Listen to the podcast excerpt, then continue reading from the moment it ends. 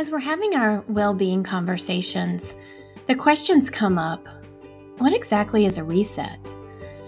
And it's different for everyone. And as we start our series of Weekend, I wonder, we're going to explore different ways that you might think about a reset. Analogies, metaphors, synonyms for reset. Join in. Hi, this is Dr. Marian McCrary, and you're listening to the Reset MD podcast. Here on the weekends, we spend a little bit of time just wondering about things. And today I want to talk about how your strengths and your values, knowing them and leading from them, can be very helpful when you consider resets. Sometimes we find ourselves in a job or situation that isn't fulfilling our sense of meaning, value, and purpose. Earlier this week, we released a conversation with Dr. Colin West. And one of his big take home points was this concept of living your life in alignment with your meaning, your values, and finding purpose. And isn't practicing medicine a shoo in for, you know, providing that for us, that meaning, values, and purpose? In first glance, I would say yes. But sometimes we lose that. We lose that in our day to day, or it's diminished in some way. How can we have our strengths and our values be congruent with how we spend our day to day?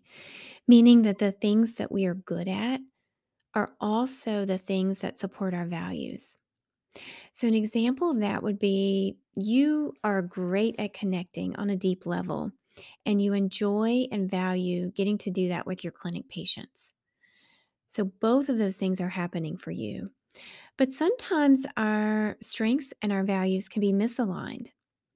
So, another example in this situation is you're super efficient and organized with making on call schedules so much so that folks have asked you to continue this administrative task, but you find it eats in your time with your family, which is much more important to you, and you'd like to stop it. And then lastly, there are situations where our strengths are in direct opposition with our values.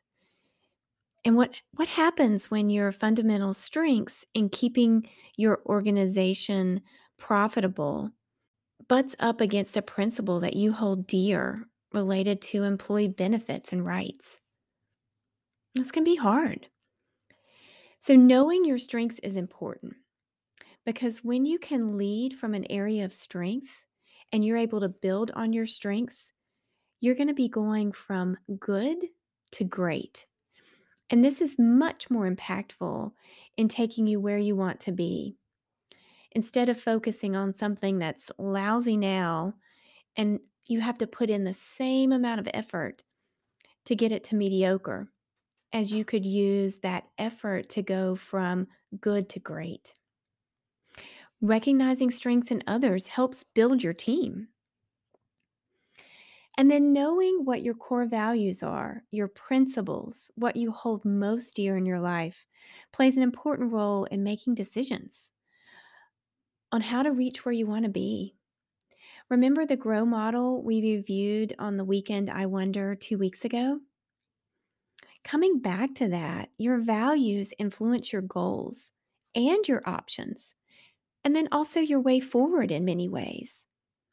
Your values impact what's important to you, your why. You know, why you pick a particular goal and ultimately what you choose to get there stems from what's important to you. So, if you would like to explore this further, look at the VIA strengths. Their values in action is VIA, and take a free assessment. I'll put the link in the show notes. We know that we are happiest when we use our strengths on a regular basis and we have purpose. So, when you're thinking about a reset, what do you need to consider in this space in regards to your strengths and your values? And how can knowing more about strengths and values support you?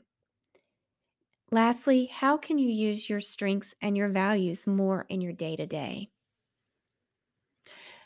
Think about that over the weekend, and hopefully, you'll find that the alignment is where you want it to be. And if it's not, how can you start the reset process to make sure that is happening?